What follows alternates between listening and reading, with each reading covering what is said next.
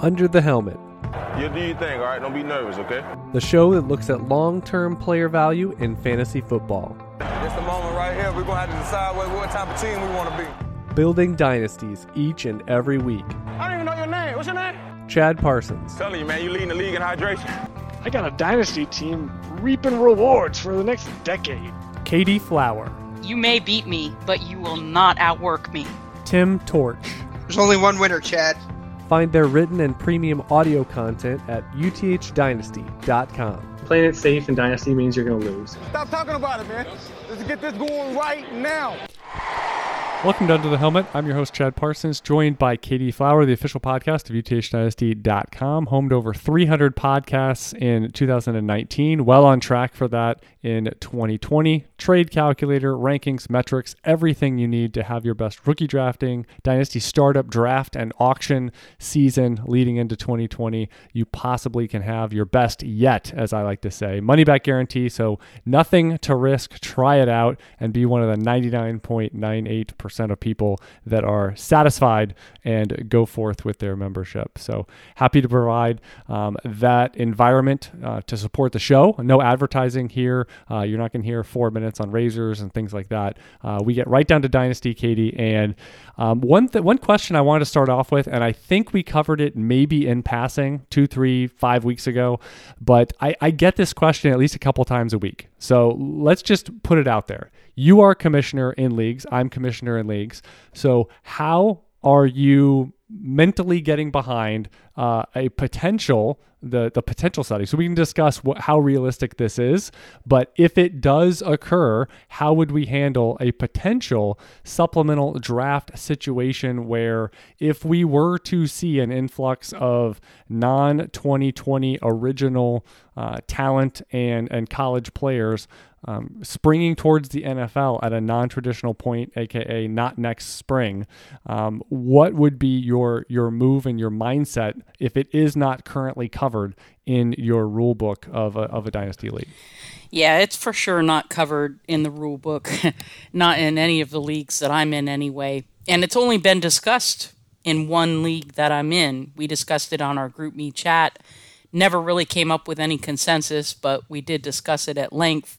I have not given it a whole ton of thought, to be honest with you. I am cautiously optimistic that the NFL season's going to go on and that there won't be a supplemental draft, or at least if there is, just I'm not sure. It depends on how many players would come out too. Like, do you just continue the rookie draft and add like around 5 and 6, or right, keep the same order? Like, I don't know. Draw lots. Well, I don't even know if it'd be that many players. I mean, you kind of alluded to it like, a round or two. That would imply 12, 15, 20-something players. That sounds like a tremendous number. I'll just say this. I am typically let's address it when we get there, because it seems like every day feels like a week in a lot of sense of what's going to happen. You get new proposals from sports saying what they're thinking is going to happen. My take is I think it's more likely we see an NFL season than a college season. If I would be more concerned about seeing a college season played out in its full fanfare than an NFL season. That's my personal take. We'll see what happens. There's still plenty of time. It's mid-May. So yes, things are creeping along, and eventually in June or July, there will be some drop date of like, okay, now we know X, Y, or Z is not starting on time. There's just not enough time, but is it starting a month late? Is it starting 2 months late? What are we? So I'll say this, and I can't recall specifically the Josh Gordon situation. So that's the most notable one to me in terms of a supplemental player being highly valued. Wasn't he a second-round pick that the Browns gave up to get him?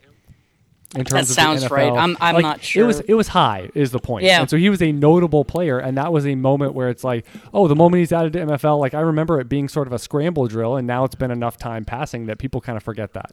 So I think that my plan would be this, is here's what I would say, that now if you want to discuss this with your leagues in advance of if this happens, here's what I'm thinking. I think that's proactive and that's smart. But I would say this. I would do a quasi-bidding system where I would have it to where, just like the NFL, you would have to give your pick for the future to acquire a player. Let's just create a scenario, Katie. Travis Etienne is a notable player that has already played 3 years in college, would technically, I mean, again, Jordan and I both read, like, word by word, you know, who's eligible for the supplemental draft. And it doesn't sound like, you know, this is really realistic. But let's just play it out. Travis Etienne is a or the notable player that is now a part of the supplemental draft. I would say this for dynasty owners, that in your league, you have the option to bid with 2021 selections. That could be, you could bid a first-round pick. You can bid a second-round pick. You can bid a second and a third. You can bid a third and a fourth, a second and a fourth. You can bid any combination of picks you want. And whoever has the highest combination, or, you know, we're going to go by what your order was this year. So if you had 101 this year, you had the top spot in each round as your natural draft position. You will have, if there's a tie, if you give a first and the highest other bid is a first, then you win the tiebreaker. You give up your 2021 first, and you get said Travis Etienne in this example. That would be harsh in a super flex. I didn't say someone should do it. No, I know. But I think it gives everyone a fair shot. You are bidding just like the NFL bids. And there's no chaos theory of like, oh, we're going to extend the draft from this year. We're going to, oh, now they're just a part of the waiver wire process. I don't think those are, again, there's no great solution. But I think making it of, hey, they were a 2021 selection. Now they've been thrust forward by the NFL and how the processes are working this offseason. And so now, just like the NFL, bid a future pick. You can bid a second, a third. But again, I think it's very easy to see how the tiebreakers and who actually, quote unquote, won the player via auction would work. So I like that idea. Mm-hmm. I like that actually quite a bit. I've got another idea that I just thought of, and let me say this, and you can tell me if I'm all wet. But what about, if, especially if there's only a handful of really talented guys, just make them off limits. Nobody can draft them. You got to wait till 2021, and then you have a little more information about them, good or bad, and they just go into the class. They go into the class next year just like they would.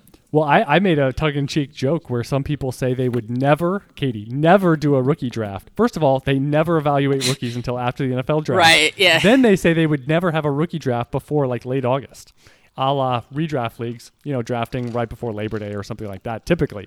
And I say, so, well, hey, why don't we have a whole lot of fun and you have your rookie draft in January after their rookie season is complete?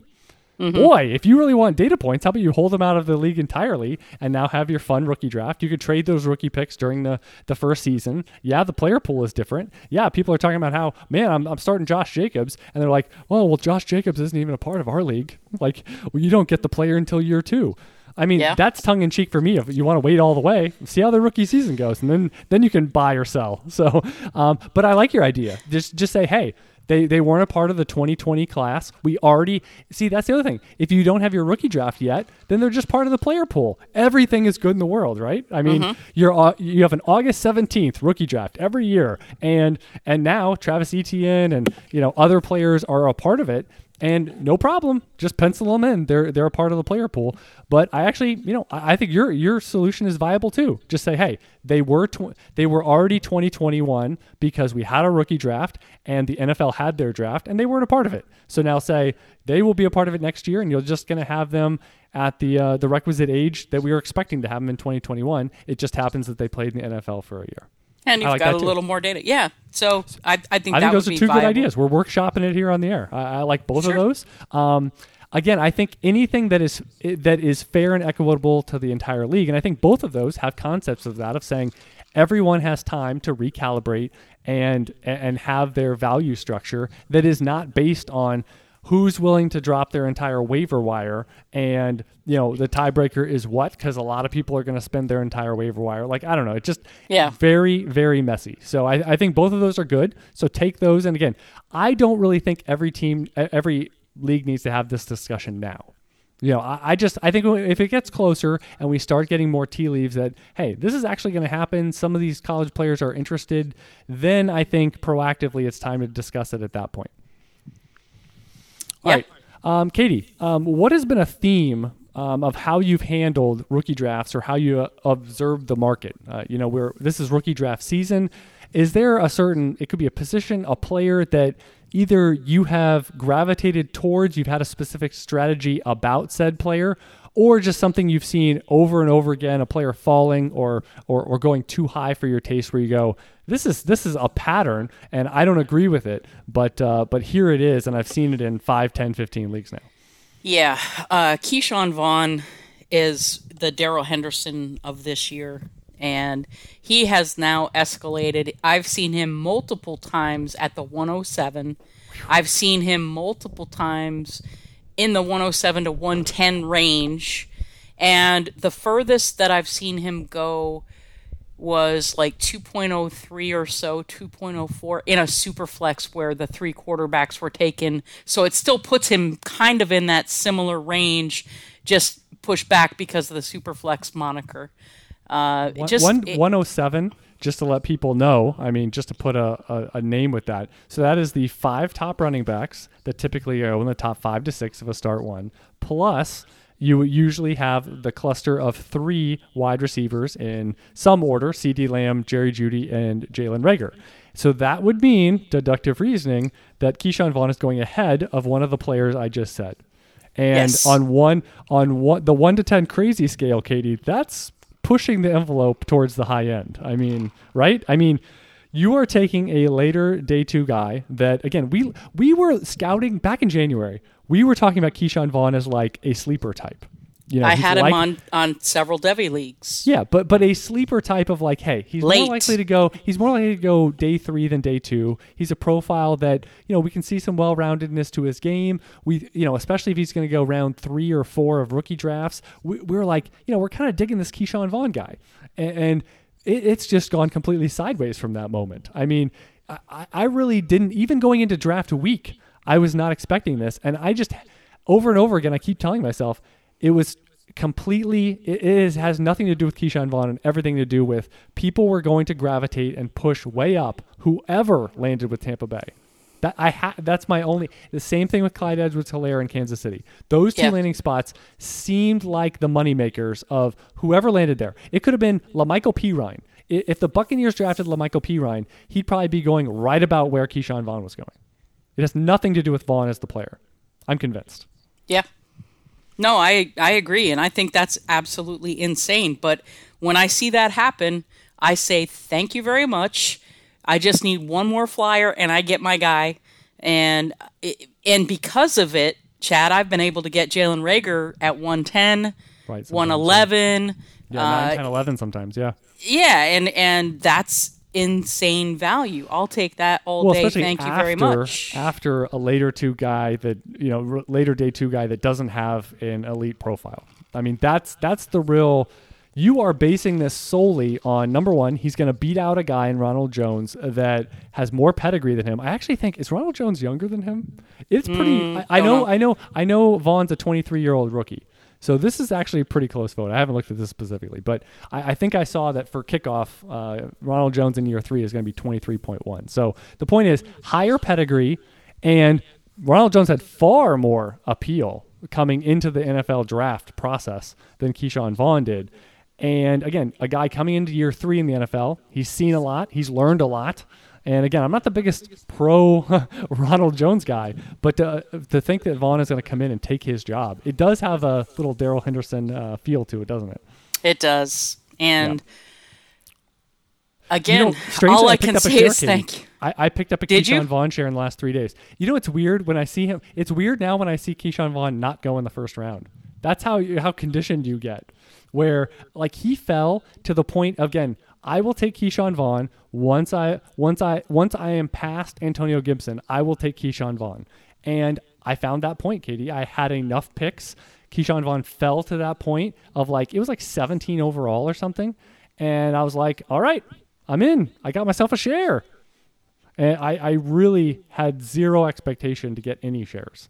But it does exist. It was the hyperactive leagues too. I think both of the ones I was in, he fell beyond the top, beyond 14 or 15 overall, if memory serves. So, but that was the one setting. All the other leagues firmly inside of that line. Very cool. When it gets to round 3 plus of rookie drafts, have you had a go-to player to target, like someone that you build your strategy around where you're like, oh, I've got 305. That means it's this player over and over and over again, or if it's 406 or whatever the requisite range of the player you're thinking of is. Or has it been a year of a more blended approach of, hey, I've got 5, 6, 7 guys over those, say, 2 rounds typically that, you know, I pick up shares of any of them. And, you know, I'm pretty agnostic about centering on one guy, let's say. Yeah, there's no one go-to guy per se. There's pockets of guys. I like Devin Duvernay. I like Lynn Bowden, and I like McFarland. And even later, I'm looking at guys.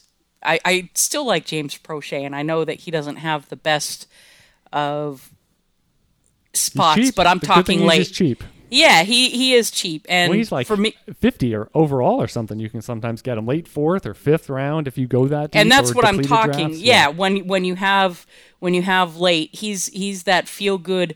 And again, part of the reasoning is he plays special teams. He's going to have more opportunity because of that. He's got sticky hands. 4 or 5. Yeah, and team, and who knows from there. He was highly productive too. I mean, we saw him. I mean, he was a refined, polished player at the Senior Bowl, and that's a player that sticks on an NFL roster. And then the upside beyond that, you know, let's see. Exactly. But I love Devin Duvernay. I love Lynn Bowden. And especially for Duvernay, like, where is he fitting for you? Like, I like the player. I just kind of, in terms of fitting him between, you know, other players that I like in that range, I have not ended up with that many shares. Are you slotting him specifically like, hey, I'm taking Bowden ahead of him, but then Duvernay's next? Or it's like, oh, well, he's ahead of, I don't know, just running back X or tight end Y, whatever it is. Yeah, so it goes like McFarland. There's a whole bunch of running backs in that middle to late 3rd, and then on into the early 4th, depending. So McFarland, Kelly, P. Ryan, Evans, Bowden, they're all in that same range for me. And so Duvernay, all of those guys would have to be gone before I took Duvernay, just because I prefer running backs to the late wide receivers. Right. And again, though, it depends a little bit on just gut feeling for the team as well. So I don't have a ton of Devin Duvernay. I think maybe 2 or 3 shares, and I've done over a dozen, maybe 15 drafts. So he's a mix-in guy. He's a mix-in guy. He's a guy that if you have a bunch of picks and maybe running back goes sideways on you in round 3, you're not opposed. You know, 310, 402, something like that. If Devin Duvernay's there and you don't like the running backs, you're like, you're in. Exactly. Okay. Exactly. Yeah, I mean, he's interesting because, again, we like the player. He's got good comps, and he did go day 2, you know, but typically, you know, they aren't those fast starters. And, you know, Baltimore's up in the air in terms of their depth chart, but yet you are kind of pinning your wagon to a likely low-volume attack. They do have a round 1 guy in Marquise Brown there. Proche went there as well. Mark Andrews basically functions as a wide receiver 1 or 2. So there's just, you almost wonder, though, man, like, how hard is it going to be for someone who even is playing well to, you know, beyond those couple guys to get more than, you know, 60, 70 targets? So that is one concern. So this is kind of dividing out, you know, what's the likely situational factors versus you like the player or not, that decision.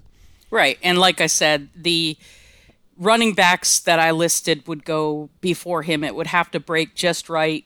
And I don't have a ton of shares of him, but I do really like him. Just as I was looking at this this UTH big board, you can find that on the site, by the way, of course. But one player that it seems like number 1, I have 0 shares. Number 2, I've seen some people really excited about him. And we haven't talked about him maybe at all, and that's Mr. Chase Claypool. He was at the Senior Bowl. He goes to the Steelers, probably drafted higher than a lot of people were expecting in the NFL draft. Sounds like he's going to play exclusively to start wide receiver, a packed wide receiver room of young guys with pretty good profiles coming out of college. So Claypool's one, though, that I've seen trickle into round two. He's typically gone by the mid-third of drafts. I'm guessing you probably don't have many shares, but what were your thoughts in terms of rewinding to the landing spot and kind of where he fits in your hierarchy? I think I have one share, and it was really late. And the thing is, I thought he would move up draft boards because of where he got drafted and when he got drafted. But there's so many guys. There's so many freaking guys. Denzel Mims and Ke'Shawn Vaughn and Bryan Edwards, Michael Pittman and Zach Moss and Anthony McFarland and all these guys. It continues to push. People are not drafting Chase Claypool anywhere near like I thought they were going to. Yeah. He could be anywhere, if somebody really, really likes him, 204, 205, anywhere from 204, 205 to 404, 405, like a 2-round swing. Yeah, big and spread.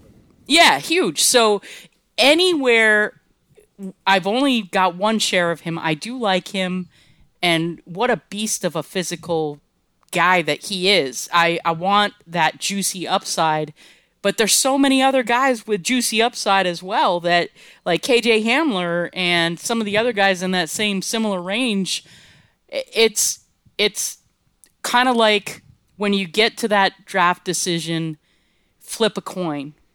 Do I want to take a chance on this guy? I don't have any shares. Yes, now I might as well. It's now or never. Let's get a share. Let's see what we can do, and diversify a little bit to a certain extent.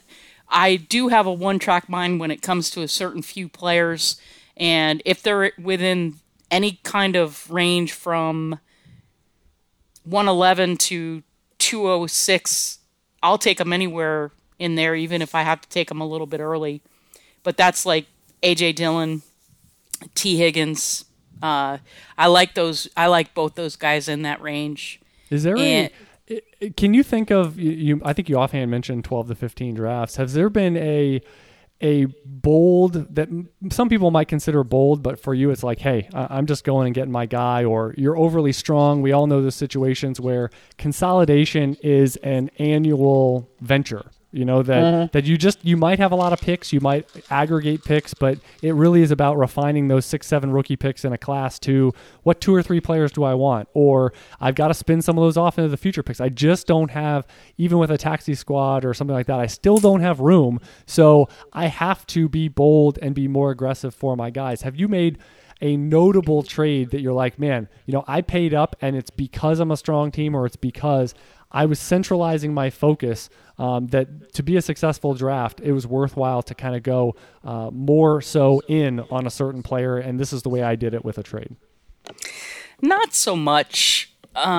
One thing that I've noticed a trend for this year's draft, and it's never happened before, I have yet to trade a pick for a future pick, whether it's straight up or even add something. Not one.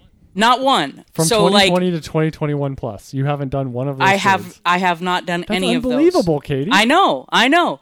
Because I like the talent. You just of like the someone people. Every single spot. You've liked somebody. Exactly. And I've got enough roster spots, and say, there's people that I can. Why not? Why not? Take right. The guys exactly. I like, and I know that next year's class is nowhere near as deep. So trading a third from this year's class to a random third from next year's class, even if it's the 312, right, and there's a chance that next year it's the 301, it's not worth it to me.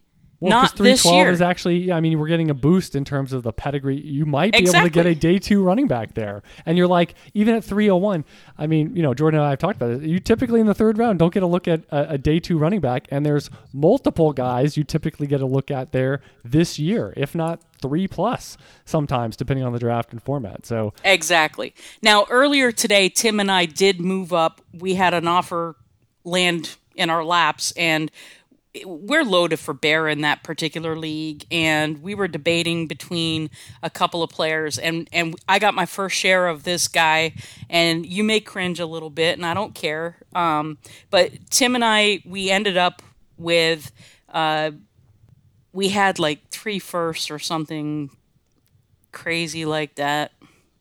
So we got DeAndre Swift, CD Lamb, Brandon Ayuk, Denzel Mims, and we were waiting one pick away and at 207, and the guy offered us to move up and throw in our 2021 third to move up 1 spot.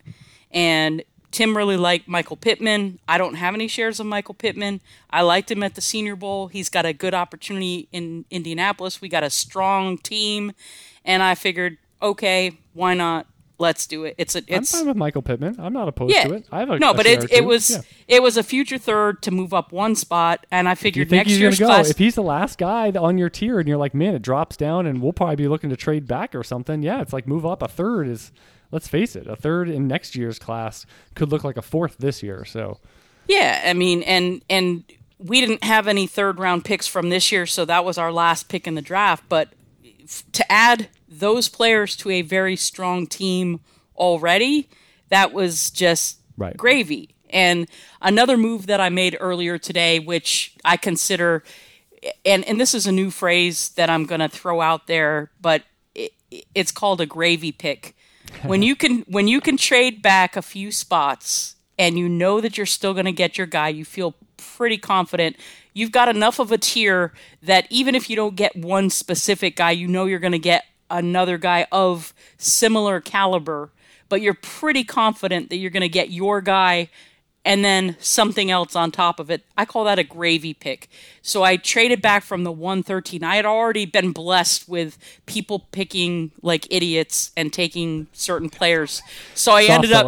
Soft selling. Yeah. So I ended up getting... Idiots. Yeah.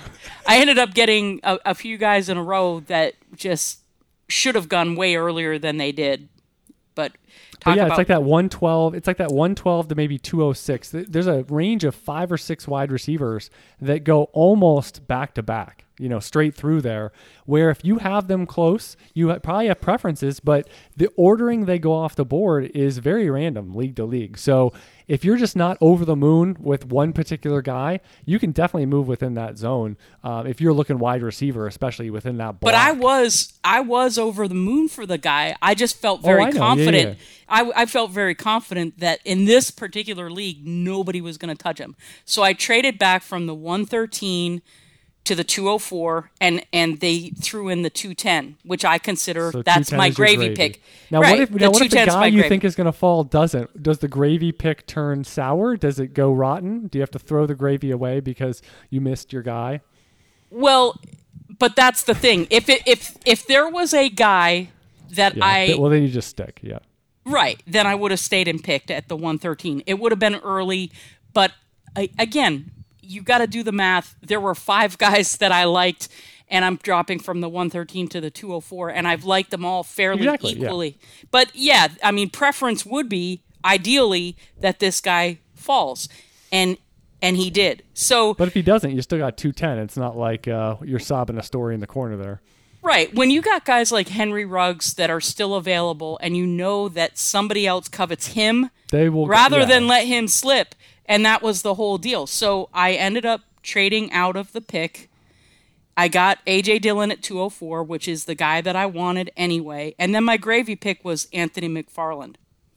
I would have been happier for free. Right. And I got him for free. And I would have been happier if that was Antonio Gibson. And I came within 2 picks.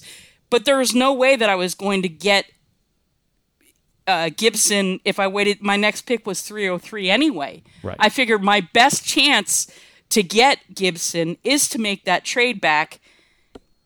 Came close. I mean, that would have been absolutely perfect. But gravy to have Anthony McFarland, and I still get A.J. Dillon. And Ayuk was still on the board when I took Dillon. So I knew I was going to either get Ayuk or Dillon.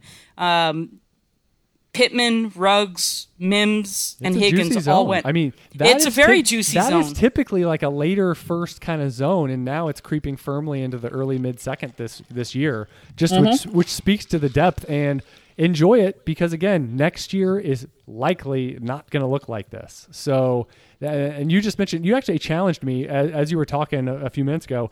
I started looking in my my trade database, where I have like five to eight of them over the last couple days that I need to put in still. But looking at the 30 plus I made in, you know, when rookie draft season started post NFL draft, I only found one, Katie, because all of a sudden I started looking through and I was like, yeah, normally I do have like these trades where it's like, oh, I specifically, you know, trade back a ton to get a future pick, or, you know, trade out, you know, at the end of round three, right, round four, something like that. I found one deal, Katie. And here was the situation. It was it's Superflex and tight end premium 405. I traded for a future third, a third next year. The pick became, so it's super flex, which gave me more reason to like the third next year. And it has early to mid is my projection for it. The 405 was Antonio Gandy-Golden, just to kind of give an impression of those running backs that we kind of talked about previously that you mentioned. They were gone.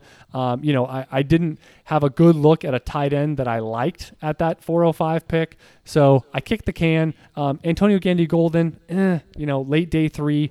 A wide receiver, not a big fan there. So give me the third next year. You know, if it ends up 301 to 305 or 6, I'm good with that. And again, I don't think I'll be surprised if that comes out to like bite me, where Gandy-Golden is huge or something this year. So that was the one circumstance out of all these trades. And normally, as you were mentioning, I mean, they're far more commonplace of just like, yeah, you know, don't like this range. Let me trade, you know, 212 for a future second, or, you know, 301 for 307 and a future third or second or whatever. Like, those are a lot more commonplace, and yet only one, only one so far this year.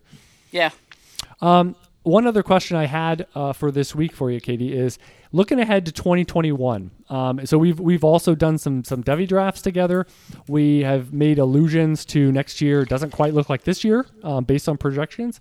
Things can change, but is there a player kind of thinking ahead to next year? You know, we see some 2021 mock drafts out there for NFL. That's always common after the NFL draft for the current year, but also doing your Devy drafts and kind of getting a lay of the land there. Is there a 2021 guy that you think is particularly overvalued, overrated, more name value than substance with their profile at present, and yet we might get 12 months from now and they're going pretty high just because there's not as much competition for the top 5, 10, 15 spots in next year's rookie draft?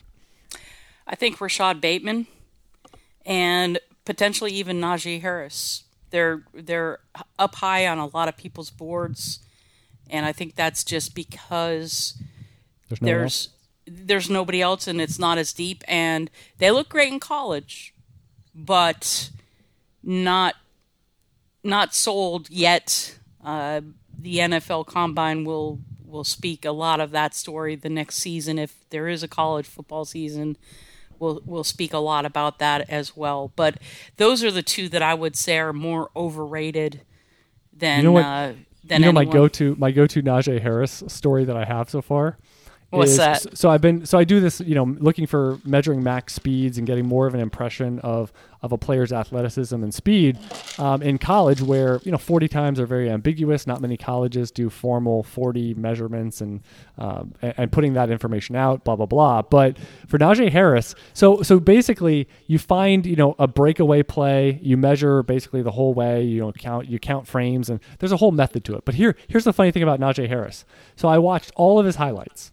This is through three college seasons, and no, he hasn't been, you know, Jonathan Taylor in terms of the volume he's received to distill that down to the quote unquote highlights. But Katie, I couldn't find one run where I could legitimately measure his max speed. You want to know why? Because he never had a breakaway. He doesn't break away from anybody at any time. Mm-hmm. Like how I wonder. He's the only one. He's the only one so far that I've gone to the task of, hey, let's go through some highlights. Let's find some of these applicable, you know, straightforward runs that, you know, we see it in college all the time. Harris hasn't had one. So that either means that he's the most randomly deficient player in terms of finding those opportunities, and on Alabama, color me skeptical that those don't exist, commonplace, or really you need to question his speed. Like really, like 4.6 something should be absolutely your expectation for Najee Harris, and I think it's the latter and not the former. Yeah, and that's He's also 23 years old. If him going back to school, I know it's a great class this year, but him going back to school and now he's going to be 23.5 as an NFL rookie with that profile that if he runs 4.67 or something, good Lord. It's exactly what you're saying. Like, he's getting by on name value. He was a 5-star guy, but like, look at him in terms of translating to the NFL. Yeah. Doesn't work out. Like, the numbers don't work. And again, if you don't expect a great workout. And this is from obviously he's 225, 30 plus pounds, but so that's great. He better be big because he's certainly not running away from guys. Yeah. And then you look at a guy like AJ Dillon, who's big as heck and can run fast as right. Frick. He checked the box. Do you remember? I think I even passed it around where he put out a tweet. Like, talk about the confidence of his work ethic and preparation. He put out the numbers. He was like, I'm hitting these. I have to go back and look. I think I screen saved it or something.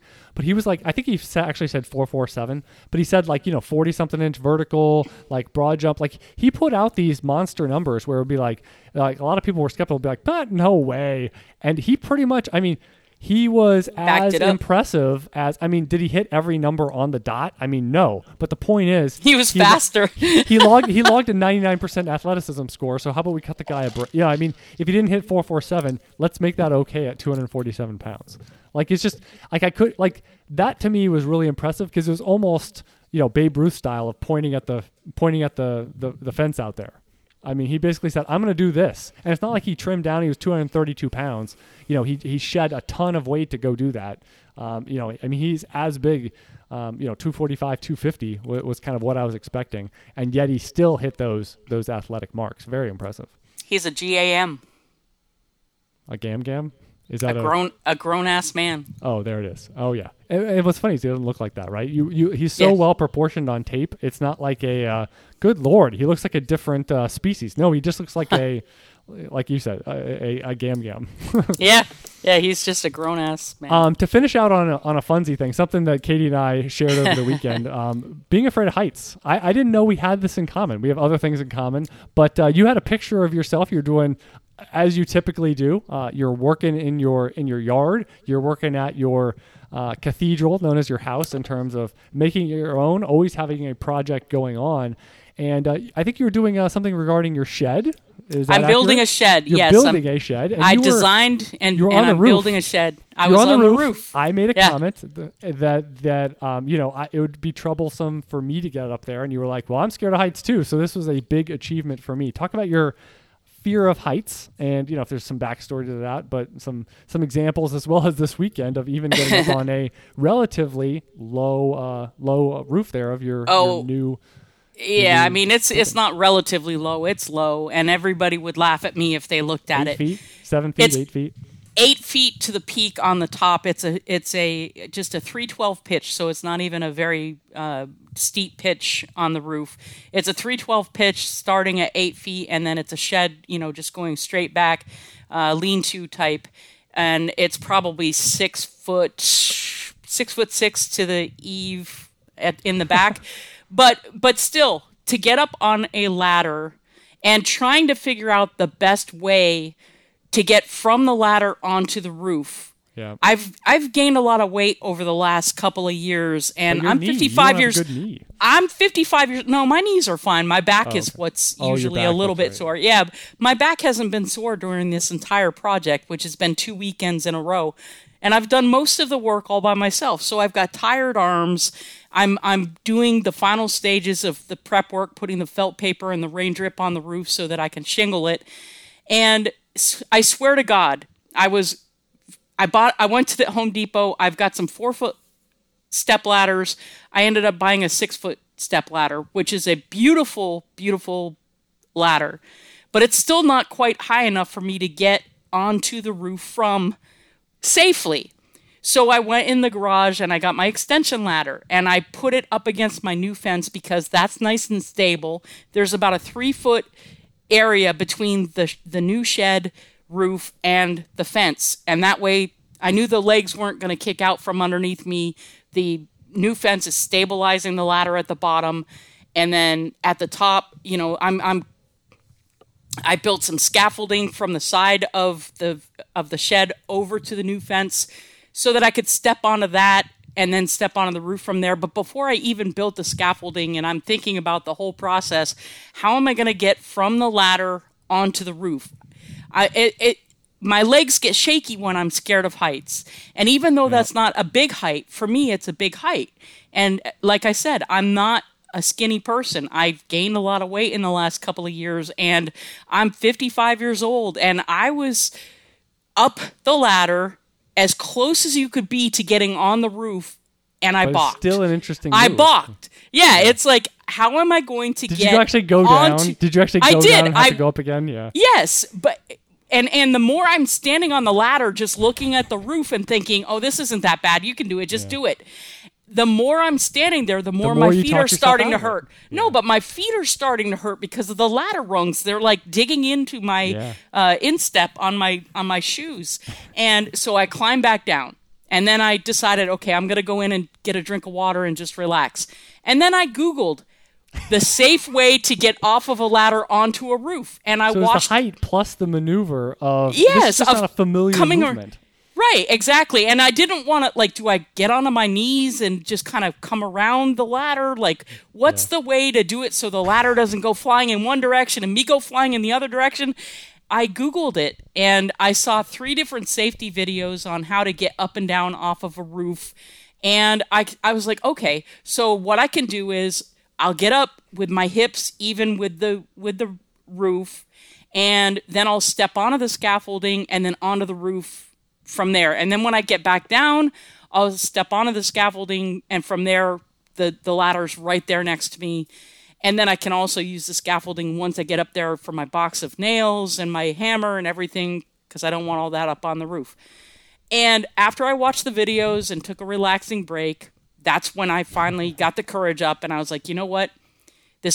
None of your friends have come over to help you with this frickin' shed. You've done everything by yourself for the most part, except for 2 big, heavy things. I did have a friend come over and help me put up the actual framing that I had built in my garage. That was too heavy for me to do by myself, so I did have a friend help me with that. But it's like, this roof is not going to shingle itself. You've got to do it, and you got to get up there. So let's go. Just stop it.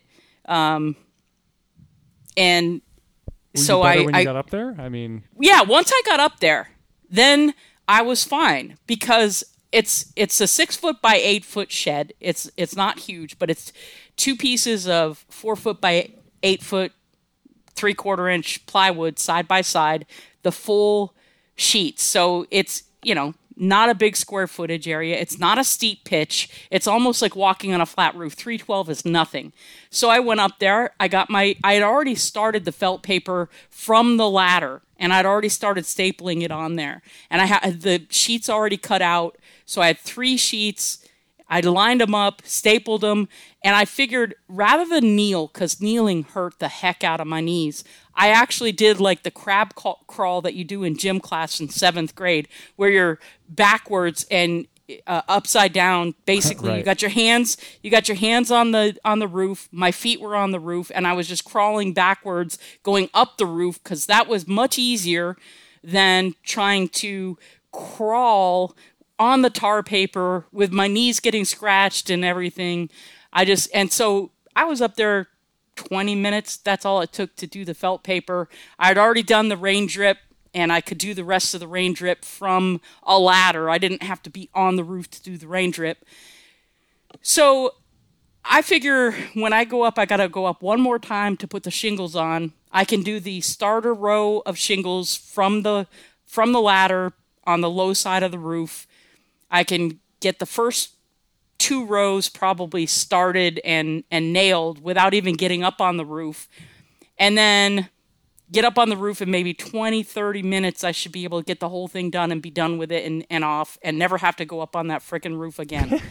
But yeah, I mean, it's as much, I mean, part of it is aging, part of it is fear of heights, part of it is just, So do you have a ridiculous, over your 50 plus years, not this weekend, but do you have a, when you look at yourself and you're like, I know this is ridiculous of a circumstance where you're like, no, I'm not going to go do that. And maybe everyone else was doing it, or just a situation where you're like, this is ridiculous. I shouldn't be afraid of that. Yet I am. And yet I'm not going to go do that.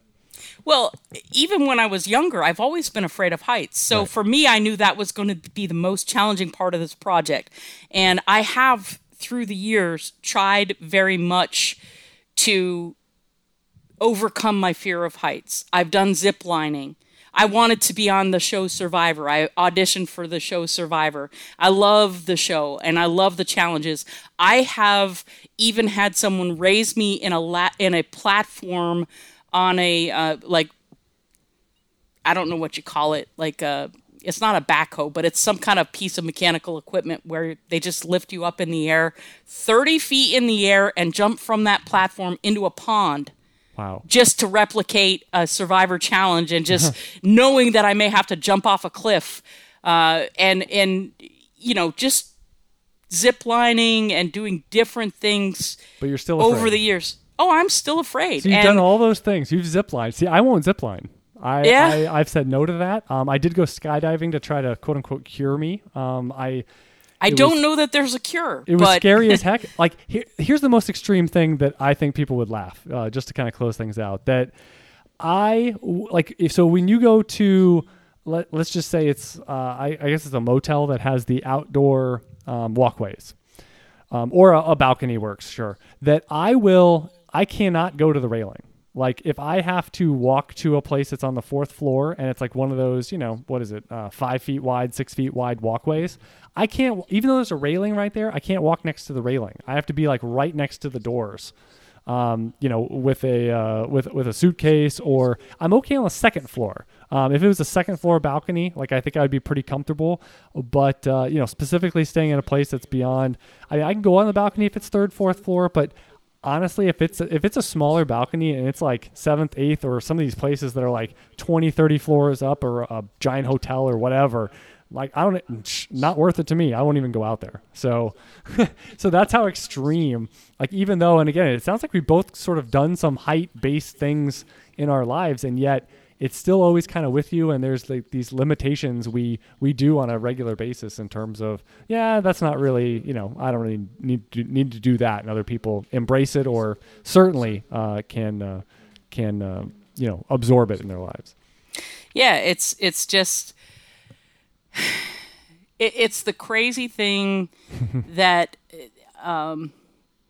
I guess it's just.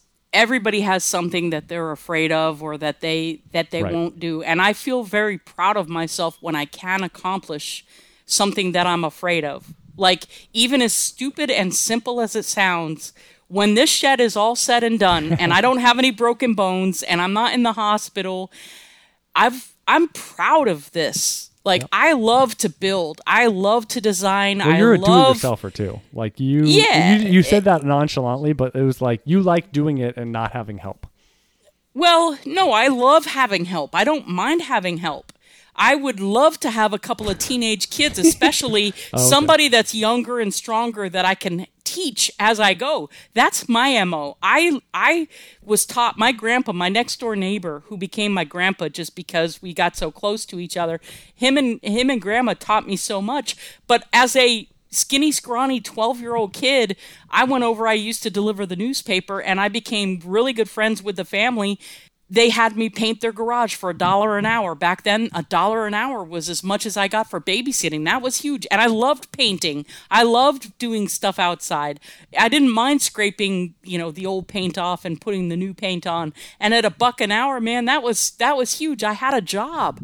And then after that, we built furniture together, and he taught me how to use wood tools and saws and do things safely. I did electrical work for him. I did plumbing work. I learned so much, and I like to do that kind of thing. I like to have teenagers that I can help, have them help me, so they're the young, strong ones. But on top of that, I get to teach them a thing or two about what I've learned. So anyway, I would love to have some help. It's just not in the cards for this particular project because of the COVID-19, and just, you know, I've got other friends that are staying at home and doing their own projects. Katie Flower giving back, just like she gives back to Dynasty owners, that she's planting those seeds that turn into plants and crops and food for the future for sure. You can find her on Twitter at FF_Skyler399. I'm at Chad Parsons NFL on Twitter. Reminder about UTHDynasty.com. Also, you can support the show with no advertising over there at patreon.com/UTH. Do some premium stuff with Tim Torch, as well as some bonus content you cannot find anywhere else for just about $1 a week gets you in the door for some exclusive Dynasty audio and written content. So that'll do it this week. Until next time, never settle, refuse to be average, and keep building those dynasties.